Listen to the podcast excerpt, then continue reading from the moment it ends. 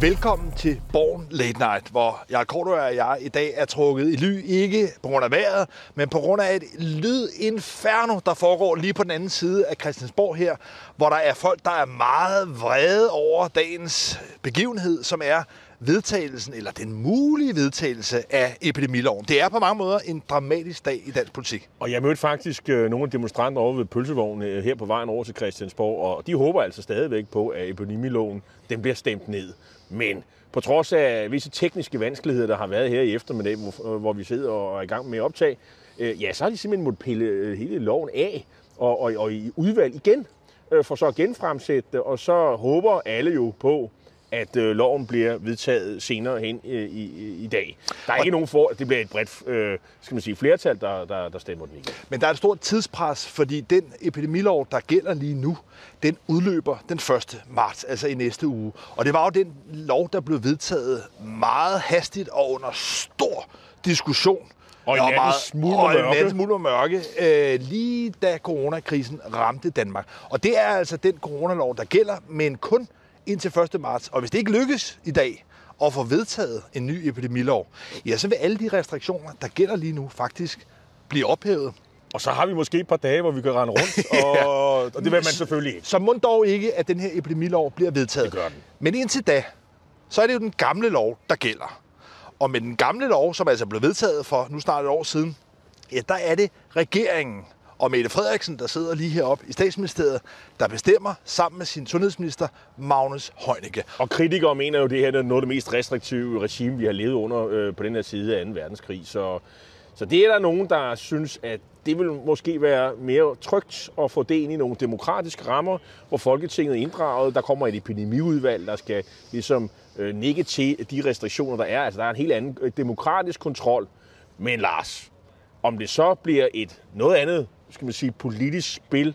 Hvis nu vi forestiller os, at det her kommer til at køre i, hvad ved jeg, to, tre, fire måneder. Hvad ved jeg, der kan jo være, der kommer en eller anden mutant, vi ikke har hørt om, og så starter det hele forfra. Det aner vi dybest set ikke. Vi håber virkelig ikke, at det kommer til at ske. Men, øh, men det er jo det, sådan en lov skal tage, øh, skal man sige, tage hensyn til. Hvad nu hvis? Øh, og, øh, og der er der altså et epidemi, epidemiudvalg med folketingspolitikere, der ligesom skal udefra, det er jo altså altid regeringen, der har udspillet, mm. men det er dem, der skal nikke til det.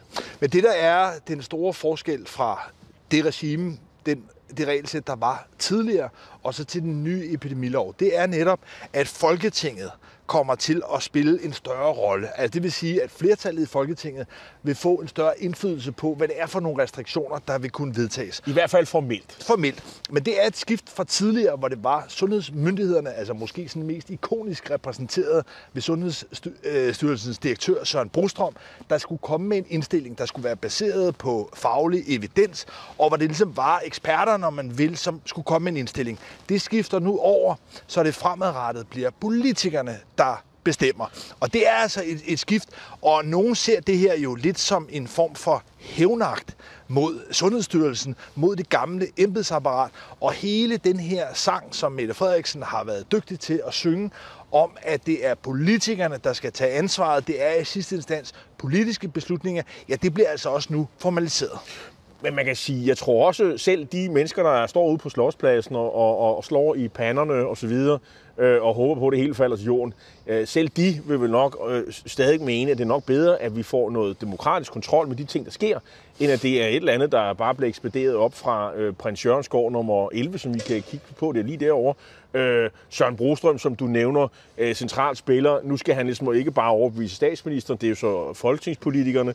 Øh, kritikere vil jo så også sige, at Søren Brostrøm, er det ikke ham, der har taget konsekvent fejl i stort set alle vurderinger, lige fra vi startede alt det her øh, tilbage i, i februar sidste år.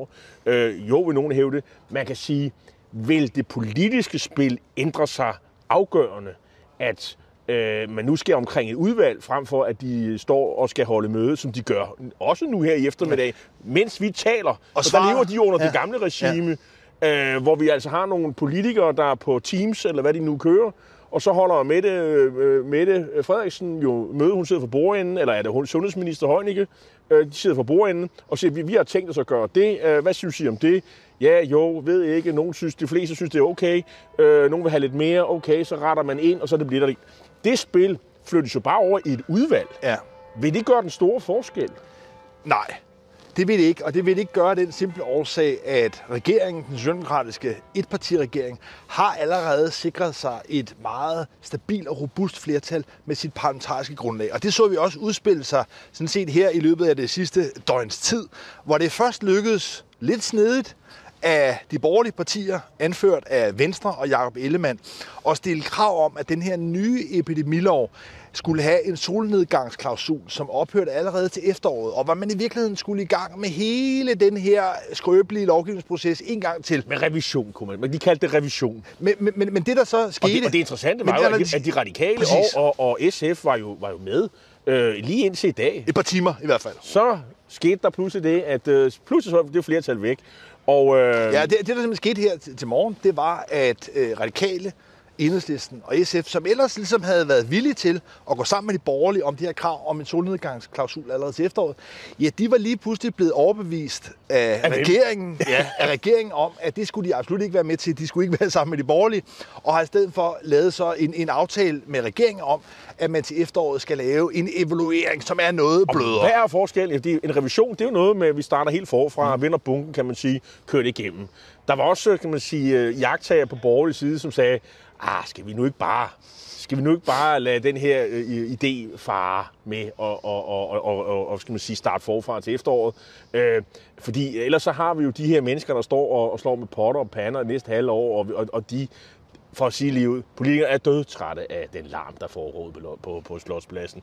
Og de vil ikke gøre noget ved det, fordi de også respekterer den demokratiske ret til at demonstrere, hvilket åbenbart også indebærer, at man kan få lov til at slå dem på potter og, planter, og pander, som ikke kan få øjenlyd. Men lad os bare antage og jeg vil sige konkludere, at den nye epidemilov vil blive vedtaget, og det er ikke sådan, at vi ryger ud i en situation, hvor der slet ikke er nogen regler. Men det betyder jo så netop, at, at, at, at, at indflydelsen skifter over til Folketinget, og den diskussion, der kører lige nu, om hvad der skal åbnes, mm om det skal være regionalt, om det skal være skoler, om det skal være altså, øh, kulturliv osv. Det vil lige pludselig være en diskussion, hvor de andre partier rent faktisk får indflydelse, og det bliver man bare nødt til at understrege. Det har de faktisk ikke lige nu. Lige nu er det regeringen. Men bliver det så meget? Øh, øh, altså, Nej, man, men, kan sige, man kan sige, øh, regeringsparlamentariske grundlag skal jo så mere formelt sige, det støtter vi. Mm. Ikke? Øh, men, altså, men regeringen kan jo sige, okay, hvis I er uenige med os, så tager vi da bare et valg på det. Det sker ikke i de, de her sager. Det tror jeg simpelthen ikke på. Men, men, men, men, men ja. så, så man kan sige, det vil i virkeligheden regeringens parlamentariske grundlag, som man måske i højere grad bliver nødt til at tage hensyn til, vil jeg sige. Øh, I så, hvert fald, det, så måske er det i virkeligheden måske bedre, sådan godt nyt til de radikale og, og måske SF. I, I hvert fald er det sådan nu, at selvom partierne melder ud, eksempelvis SF's formand, Pia Olsen Dyr, var en af de første, der virkelig var ude og kræve en lidt hurtigere åbning. Det er ikke noget, der har nogen realpolitisk betydning, for det er sundhedsministeren og statsministeren, der bestemmer. Så fremadrettet vil det måske kunne tillægge lidt større vægt, hvad partierne mener. Men lige nu er vi altså en situation, hvor regeringen ret snedigt, vil nogen sige, også måske lidt kynisk, har valgt at gå først. De har fået deres beregninger, melder så først ud, at der vil komme en gradvis genåbning, før de andre partier egentlig overhovedet er orienteret om det. Men hvis vi lige tager Men så plejer det også at være, Lars, gør det ikke det? Jo. Er, er, det ikke, er, det, er det ikke den model, de kører med altid? Altså, der, vi har en øh, masse krav, og, og så er der pres på regeringen, og så skriver Mette Frederiksen lidt på Facebook, og Magnus Heunicke, han teaser lidt for det i pressen, og, og så pludselig så kommer øh, Magnus Heunicke øh, og, og siger, øh, han skynder sig at sende et eller andet over til, til, til oppositionen og partilederne, så lige har det, inden han går på, hvad vi er, Ritzau, og, og fortæller, hvordan han synes, hvad der skal ske. Det var det, der skete i går, det var også det, der skete alle de andre gange. Men spørgsmålet er, om vi begynder trods alt at nærme os lidt et bristepunkt i mm. forhold til, om regeringen kan blive ved med at køre den her linje, hvor de altså i virkeligheden ofte tager æren for de gode nyheder, når der kommer en åbning, så er det regeringen, der først melder det ud, næsten før de andre partier er orienteret om det. Spørgsmålet er, at vi er ved at nå et bristepunkt, fordi det er jo en meget, meget ømfindelig balance, der skal findes nu her, også i, i de kommende dage og de kommende uger. Fordi regeringen har jo så ligesom fået nogle beregninger, som ligger til grund for, at man nu regionalt vil åbne. Og der tænker jeg på, om du ikke som øh, en form for Bornholmer, jeg føler er, opvokset på Bornholm. Er, er glad for, at, at Bornholm som en helt særlig lille ø, paradisø, kan få lov til nu at mærke friheden. Jo, men man kan sige, at alle de steder, øh, hvor, hvor man jo i meget efterhånden noget tid jo ikke har haft øh, særlig meget øh, øh, smitte, altså der har man jo ikke rigtig kunne forstå, hvorfor man skal leve under de nøjagtige samme restriktioner, som man måske skal gøre i Ishøj eller i, øh, er, det, er det Kolding i øjeblikket, der er de sådan store hotspots. Altså, hvorfor kan de der isolerede ø-samfund ikke bare åbne skoler? Øh, det er den her diskussion om, at det som ikke alle øh, kan, Øh, det skal så ingen have lov til. Altså, og den har vi også med denne diskussion, der også efterhånden har kørt noget tid omkring øh, vaccinepas, som jeg tror bliver en diskussion, man, øh, vi nok også kommer til at forholde os til. Erhvervslivet presser meget på, at man skal have et vaccinepas, og alle de der og 60 eller 65-årige, der først får vaccinet, og, og alle dem, der har der risikogrupperne, de kan skynde sig på restaurant, mens vi andre, vi må altså holde os lidt tilbage. Men jeres spørgsmål er, er vi nå, ved at nå et bristepunkt, kan man sige, hvor den meget resolute kurs, den strammerkurs, ja. som Mette Frederiksen har kørt, at den alligevel når en, en grænse, kan man sige, hvor, hvor, hvor, hvor befolkningen, vælgerflertallet, begynder på en eller anden måde i frustration, i fortvivlelse på en eller anden måde, at vende sig mod. Det, det har der ikke været tegn jeg til synes ikke rigtigt, jeg kan se det i meningsmålingerne, øh, fordi regeringen har pæne meningsmålinger, øh, Rød Blok har, har pæne meningsmålinger, oppositionens kritik, som jeg synes har fået fat, øh, den er, men den er jo ikke det, det er jo noget med, kan, kan vi ikke åbne bare lidt for pokker? Kan vi, hvor, hvor, hvorfor kan I ikke ligesom øh, undersøge øh, de og de for, øh, forhold? Meget kritikken går på, at øh, af en eller anden grund, så er der mange ting, man ikke, kan, man, man ikke vil måle på. Jeg ved ikke, om det er tid, eller om det er, fordi det ikke er politisk opportun, eller hvad grunden er. Men, men, men, men, men regeringen slipper ikke afsted med de svar, de kom med i foråret og i efteråret. Det er tydeligt. Og så er det også det, at, øh, som, som også irriterer mange, det er, at når der er noget, der skal lukkes ned, ja, så er det Sundhedsstyrelsen, det er myndighederne, ja. og når der lukkes op, ja, så er det Mettemor og Socialdemokratiet, som byder os alle sammen velkommen tilbage til lyset. Det er for tygt for mange af de, af de borgerlige partier i hvert fald. Men okay, jeg, jeg, jeg tillader mig at tolke det, som du i hvert fald ikke mener, at vi er nået til bristepunktet endnu, hvor, altså, og dermed at regeringen Socialdemokratiet og Mette Frederiksen stadigvæk står meget stærkt. Det er ikke lykkedes for de borgerlige partier Nej. på afgørende vis på coronadagsordenen at sætte nogle stik ind, som vinder stemmer. Jeg har ikke set nogen målinger, der, kan, der indikerer det. Og der er det jo sådan, at når krybben er tom, så bides heste. Og jeg skal ellers love for, at der også er hestebid i den borgerlige blok for tiden. Ja, det må man jo sige, fordi øh, man kan sige, alle kan jo se meningsmålingerne, hvor, hvor Venstre bløder øh, temmelig meget, og det er specielt efter Støjberg er smuttet, og de har haft den her diskussion omkring nedsættelse af rigsretten. Og, øh, og så er der jo det her med, at øh, det jo sådan set lykkedes for øh, højrefløjen, øh, alle de rivaler, der er på højrefløjen, og ligesom brande øh, Jakob Ellemann som sådan en, en, en, en flygtningeven, en radikal. Mm.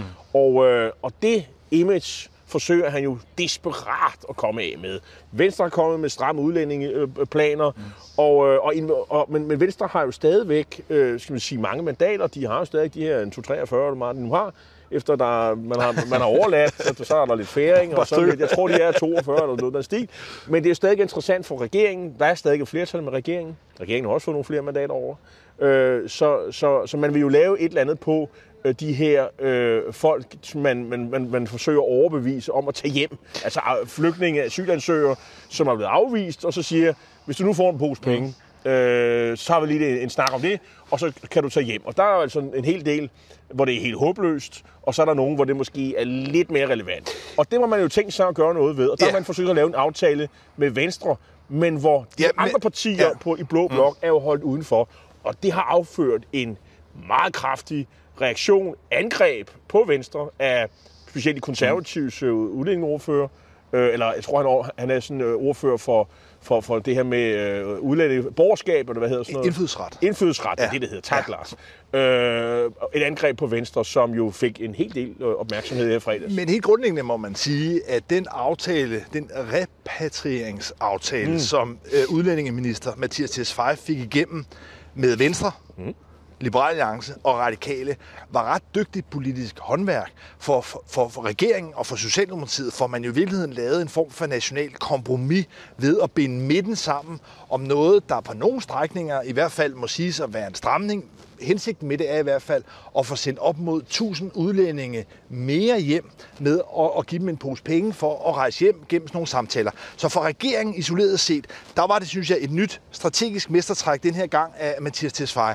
Men det har jo affødt netop den her meget voldsomme kritik fra de andre borgerlige partier mod Venstre.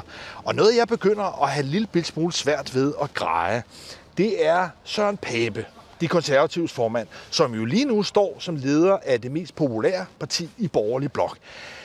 Han har jo sin øh, løjtnant, Markus Knudt, overløberen fra Venstre, til at køre nogle meget giftige angreb mod Venstre for at være nogle slapper, for at have solgt ud og for at lave udlændingepolitik nu med radikale. Men Søren Pape, er han der, hvor han hvor, hvor er han egentlig henne i det her? Jeg synes, det virker mærkeligt, at man står som den stærkeste borgerlige leder, og man så ligesom bevæger sig ud på fløjen, som han vil have ved at gøre.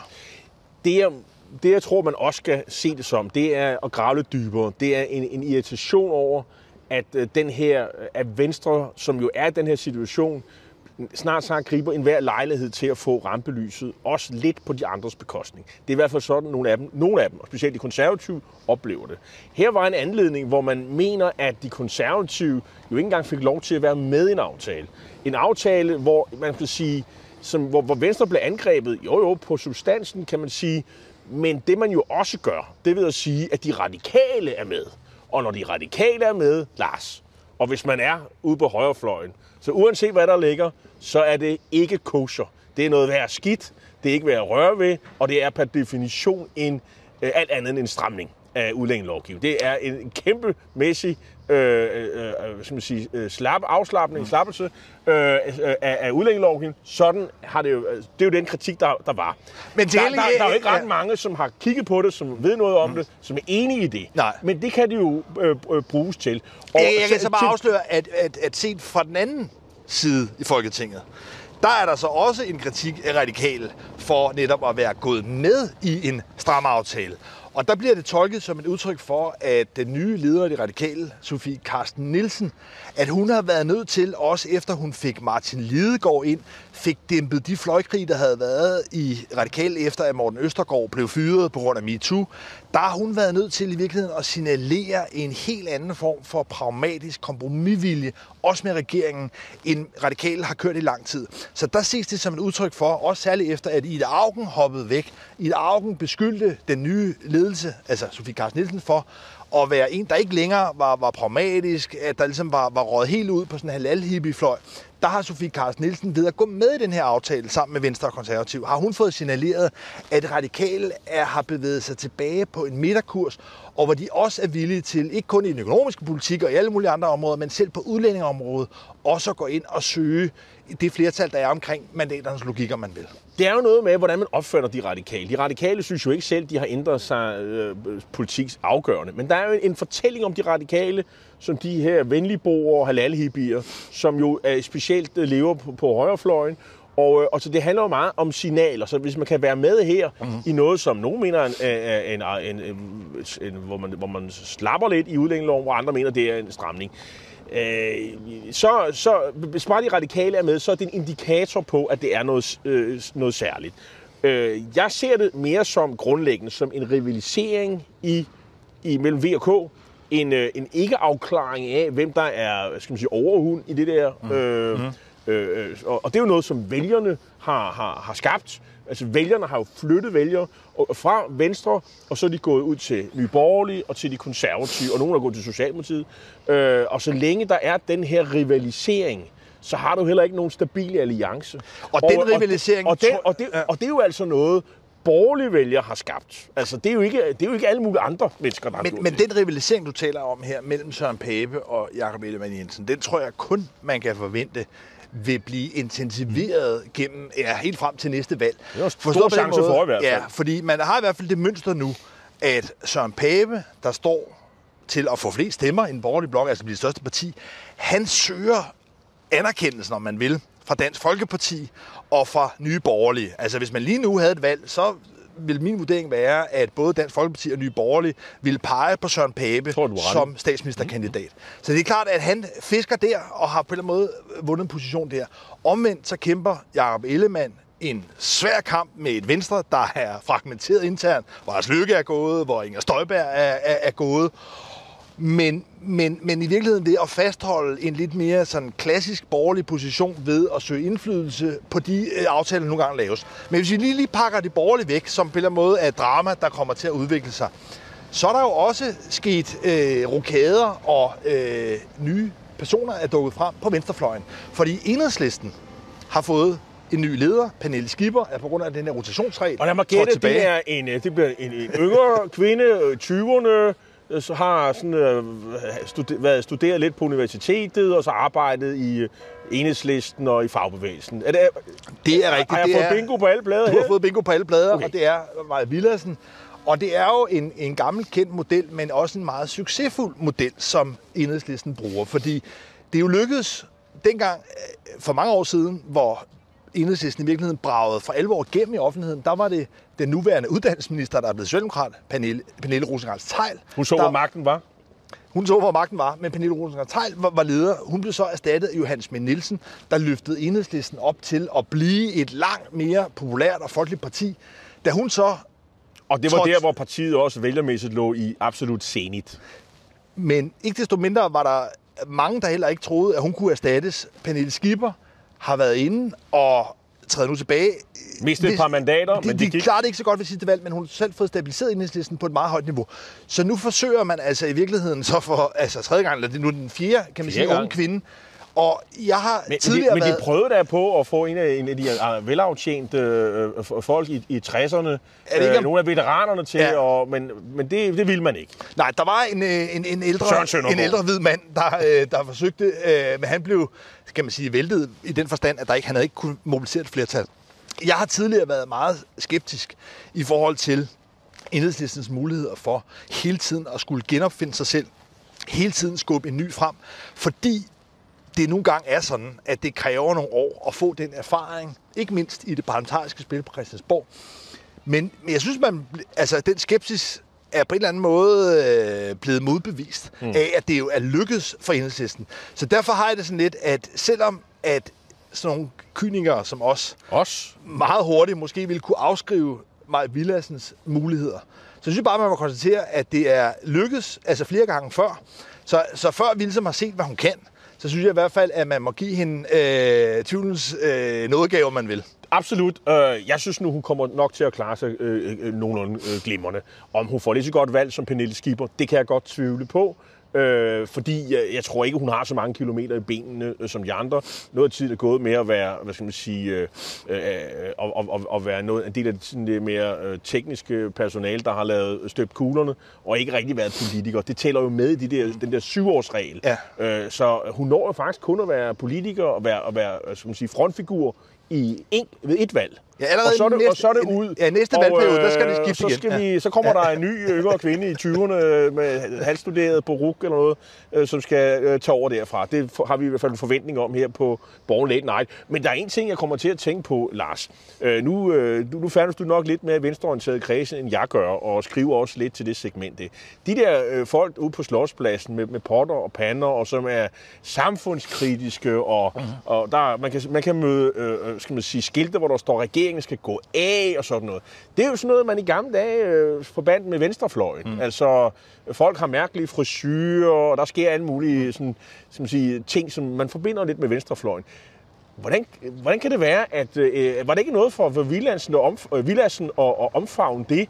Øh, men så kommer jeg jo i tanke om, at øh, det mest, det mest restriktive, altså de er jo imod epidemiloven, de er jo imod alle restriktioner. Ja, demonstranterne. Men, ja, præcis. Ja, Ja, ja. ja. Men, men, men Villadsen og Enhedslisten, det er jo faktisk dem, der er allermest for restriktioner. De kan ikke være hårde nok, mm. og de synes ikke, de skal øh, fjernes overhovedet. Jeg synes, det er et tankevækkende paradoks. Du har fuldstændig ret, at øh, man kan næsten ikke finde en større afstand i dansk politik lige nu, end mellem demonstranterne med potterne her et par hundrede meter herfra, og så netop enhedslisten. Og det er måske altså også derfor, at man lige skal prøve at overveje, er det her nødvendigvis venstrefløjen? Jeg ser det snarere som en, en gruppe af udenomsparlamentariske, altså øh, vrede mennesker, som vi har set rundt omkring i den vestlige verden i de senere år, søge mod protestpartier. Nogle steder, i USA for eksempel, der var det Trump, der formåede at mobilisere dem. I andre lande, Italien for eksempel, der er det sådan en gammel øh, gøjler, øh, der har lavet sådan en femstjernebevægelse. Så vi er altså Men de havde folk- et parti, jo, Lars. ja, det er jeg enig i. Og, og spørgsmålet er, kan man sige, et, om det her er en så stor gruppe. Altså, jeg, jeg vil vurdere, at, at alle dem, der virkelig er vrede, og dem, der ligesom altså, vil bekæmpe altså, øh, myndighederne og coronarestriktioner næsten med vold, at det er måske en så lille gruppe, at de står derude nu, og jeg kan øh, berolige med, at politiet har godt kontrol med Og de kan heller ikke fylde hele slotspladsen. Det skal Nej, ikke overdrive så, så, det. så det tror jeg måske er, er, er den første ting her, det er, at det er, når det kommer til stykket, ikke så forfærdeligt mange. Men den næste afgørende faktor er altså, at normalt, når man snakker om, om højre og venstre, så vil man på en eller anden måde sige, at det ligesom er et kontinuum, hvor de bevæger sig væk fra hinanden. Men der er ofte en tendens til, at yderpunkterne i virkeligheden bøjer lidt ind mod hinanden. Så nogle af de folk, vi ser herude, er altså nogle af dem, som på en eller anden måde har sluppet det parlamentariske system, både til venstre og til højre. Altså vi ser både nogle af dem, som øh, sværger til alternativ medicin og, og alle mulige krys, former for krystalhealing, men du ser altså også nogle af dem, der måske var appelleret af, af Stram Kurs og Rasmus Paludan. Så det er på en eller anden måde en meget, meget broet skare. Måske kan man se øh, lidt af det, når man kigger på den yderste højrefløj, hvor de jo sådan set øh, i den her sammenhæng jo vil gerne have restriktionerne op. Øh, men øh, de er jo meget imod det her vaccinepas, vi talte om før. Altså, øh, Nye Borgerlige og Dansk Folkeparti, de er imod vaccinepasset. Det er de også i enhedslisten. Øh, det, hvor man har, øh, hvis man spørger de konservative, og jeg tror også Venstrefolk, Socialdemokraterne, de sidder lidt på gade, men mange andre, øh, de, er jo, øh, de er jo faktisk øh, positive over for, for et, øh, et vaccinepas. Men jeg synes bare grundlæggende, man må sige, at det egentlig har overrasket mig i det forløb, vi nu har haft hen over et år, at der ikke har været flere organiserede protester. Det her altså er organiseret i en eller anden forstand. Det er også meget kaotisk øh, og meget anarkistisk. Det undrer mig egentlig lidt, når man tænker på... Men vedholdende, Lars. Men, men meget vedholdende, det må man give dem. Øh, men, men når man tænker på, hvor indgribende de restriktioner, der har været gennemført, har været for rigtig mange mennesker, og vi er nu i en situation, hvor rigtig mange børn efterhånden har været reddet ud af deres vante rammer, og ikke har set deres kammerater i en månedsvis, og hvor konsekvenserne af det, både i form af fedme, i form af, af faglig efterslæb og i forhold til ensomhed, begynder at være så voldsom, at det godt kan undre mig lidt i et øvrigt velorganiseret øh, samfund, hvor man hurtigt ser folk lave alle mulige foreninger, at der sådan set ikke har været mere øh, velorganiserede protester. Og, og, det, og, det er jo, og det er jo ret nyt, kan man sige, at den der sociale protest, at den ligesom ikke... Øh, normalt vil den jo finde vej via venstrefløjen. Ja. Det, det, sådan har det jo i hvert fald altid været, Ja. historisk. Og, Og det, der- er, det er det altså ikke den her gang. Og der tror jeg, man øh, måske kan forstå det som et udtryk for, at på samme måde som den flygtningekrise, der eksempelvis var i 2015, var noget, der styrkede højrefløjen, så har coronakrisen også været, i hvert fald i Danmark, noget, der har styrket venstrefløjen, det er noget, der har styrket ja. Socialdemokratiet, det er noget, der har styrket opbakningen til velfærdsstaten. Og derfor tror jeg også kynisk, nogle gange kan man godt tro, at venstrefløjen kun er sådan nogle fromme idealister, men der bliver også tænkt kynisk. Og der tror jeg, noget af den kyniske kalkyle der er, at så længe at den her coronakrise er noget, der er med til at skabe en bredere folkelig opbakning, også til fremtidige investeringer i ældreplejen, i sygehuse, i hele taget i, i velfærdsstaten, ja, så er det noget, man på en eller anden måde gerne vil øh, altså tilskynde til, og håber, at man ved næste valg på en eller anden måde kan høste de frugter. Så hvis man er borgerlig derude og bange for sine skattekroner, så øh, ved jeg allerede nu, hvad der kommer til at ske. Det er, sådan er det. det er, og hvis man så til gengæld er abonneret på venstrefløjs ideologi, så er det gyldne tider, øh, må jeg forstå. Men man kan sige, det kan også godt være, at der kommer en modbevægelse, når vi kommer over på den anden side. Det ved vi jo slet ikke noget om. Øh, men det er i hvert fald øh, helt sikkert, at coronakrisen, og det er jeg enig med dig i, det har helt klart gavnet øh, Socialdemokratiet. Om det så er en midlertidig rally around the flag-effekt, det har vi til gode at se. Men i hvert fald, øh, tak fordi I så med. Øh, vi er tilbage igen om 14 dage her fra Christiansborg. Tak fordi I så med. Tak for i dag. På gensyn.